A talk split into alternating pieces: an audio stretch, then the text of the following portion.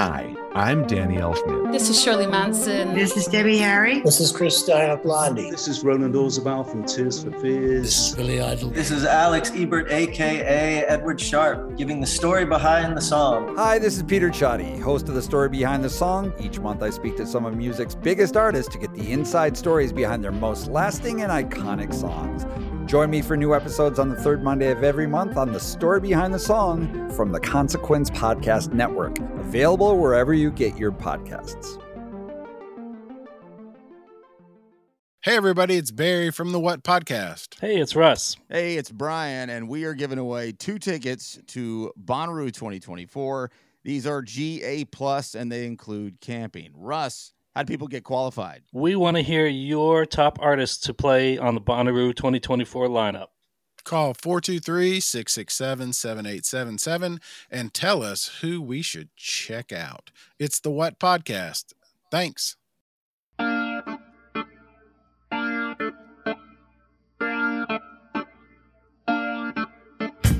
Ted, thank you for coming back. My pleasure. I'm glad to be back. Yeah. So, um, a band that you did not talk about when you were uh, on our podcast before was Madness. Right. So, um, but the, the, the cool thing is that like there's a lot of photos of you uh, with the Madness shirt uh, yeah. that I was seeing around the same time. Yeah, it's getting more and more. That's one of those shirts that like I'm kind of amazed it hasn't disintegrated yet. Like it's what like at, at a certain point, like I've got like an old Bad Brains shirt, like a, you know, just the you know old, the few shirts that survive. Did I tell you guys about the laundry fire on the last episode? What? No, laundry uh, fire. See, yeah, in like 1989 or 90, I can't remember if it was late 89 or early 90. um, uh, you know, my, like my college had a laundry, like a drop off laundry service, and then you would go back and get your stuff. You know. Okay. Um, and uh, the building burnt down with like because I was because I was a college kid. You know, I like waited until every article like I just had a pile of dirty clothes. You know, like stuff them in a duffel bag and bring it down there. And have pretty much only what I was wearing, you know, until I got my laundry back. And so it included so many shirts that I could sell for so much money on eBay right now. Excuse what me. Did, and, what did um, you lose? Like, give us an like example. almost all my hardcore T-shirts from the '80s, almost all of them, and you know, punk shirts and things. Um, and then you know everything else too: pants, underwear, socks, etc. but the big loss was all of these T-shirts. Um, and the the cup, the handful that survived like you know like i was probably just wearing the bad brain shirt that i mentioned today like it's it, you, you, i know the shirts that survived from that era because because it was a drop off service they had like a uh, um like on the inside of the collar it would you know stamp a, uh your account number on it mm. and uh so the shirts that still have that like the few that still have that account number are the ones that weren't weren't in the laundry that day the long way long-winded way of saying that like i had to you know, a, a number of years ago, I'd be like, okay, I can't sleep in this shirt anymore, you know, because like you twist and turn and rub against the sheets too much, and like something's gonna give, you know. Then it had to be like, you know, okay, I can't play shows in this shirt anymore because like the guitar strap is gonna rip a hole, you know, or like make it just too oh, threadbare yeah. up there. The madness shirt is pretty threadbare. I'm surprised that it it has lasted as long as it had. When did you get that shirt? I don't re- remember what year, but it's it's like it's a later madness. It's a later madness shirt. You know, it's from um, it's what uh, album was like Wings of the Dove on?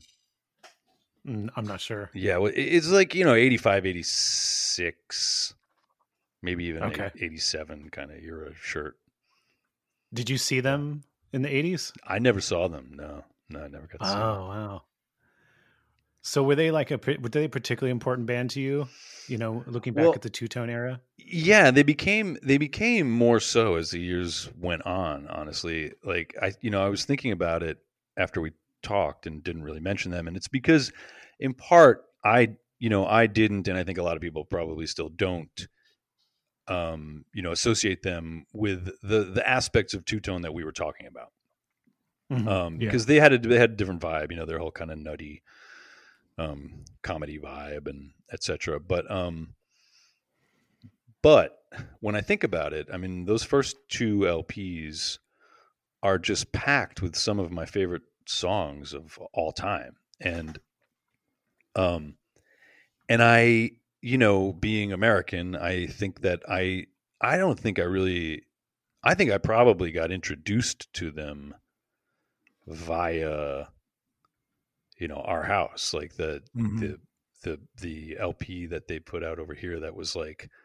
some stuff from the from the LP they you know it was kind of like a comp for for whatever the US market or whatever like it Yeah. it had uh our house and it had cardiac arrest which uh, you know obviously like had been previously released and um house of fun you know like that that stuff that kind of hit the pop market over here it, i want to say i didn't really know about them before that and it i think it was when and you know uh adam i was telling aaron before like i, I had it in my mind that this, this was a zoom interview like a video thing so i I, pu- I pulled a bunch of records to show you guys um so you won't see this but um you know i have this um this r two-tone comp from 83 Mhm.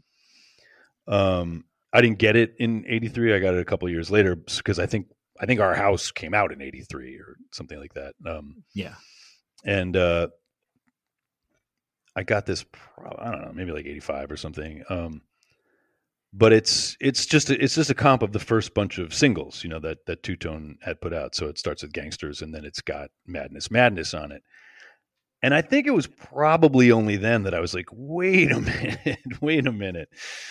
So they like really were a ska band like what's going on in the background of some of those pop songs you know uh is is is deeper than it than it seems. And then then i got the other records and you know just like really really really fell in love. And um yeah once the one step beyond and and absolutely um there are a few songs that that don't stand the test of time but most of it like i really really still love Mm-hmm. They are. I find them to be, um, like from a songwriting point of view, Mhm. very unique. Yeah. Um, and I would, I, I would love to hear from your point of view, uh, what what you take from them as songwriters. Mm. Because when I like listen, I'm not, I don't really write songs myself, but I mean, I just I listen to their music, whether it's their early ska stuff or their more pop stuff, and they have a very un- unusual approach to um, penning pop songs. And a lot of a lot of times, I even feel like some of their some of their ideas are actually kind of weird. Like they will not even have like full on choruses in certain songs. yeah Um, just like these kind of weird progressions and melodies, and yet they were like, you know, in the UK they had like I think they were like one of the biggest pop making bands in the UK at one point or something yeah they've just had so many hits. yeah Um, w- so yeah, I mean, what is your perspective of them as songwriters? Well, I think that they are great pop songwriters. There was, you know, somebody commented um, on like an.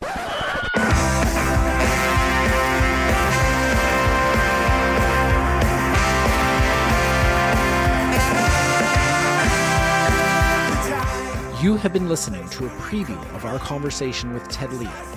If you would like to hear more, the entire bonus episode is available over on our Patreon. If you can't get enough of these conversations, well, there's more.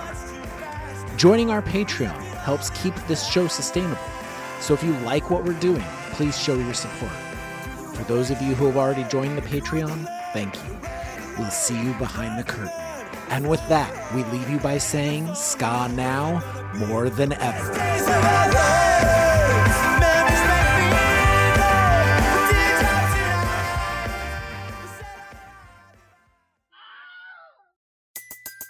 Everybody in your crew identifies as either Big Mac Burger, McNuggets, or McCrispy Sandwich. But you're the filet fish Sandwich all day. That crispy fish, that savory tartar sauce, that melty cheese, that pillowy bun. Yeah, you get it.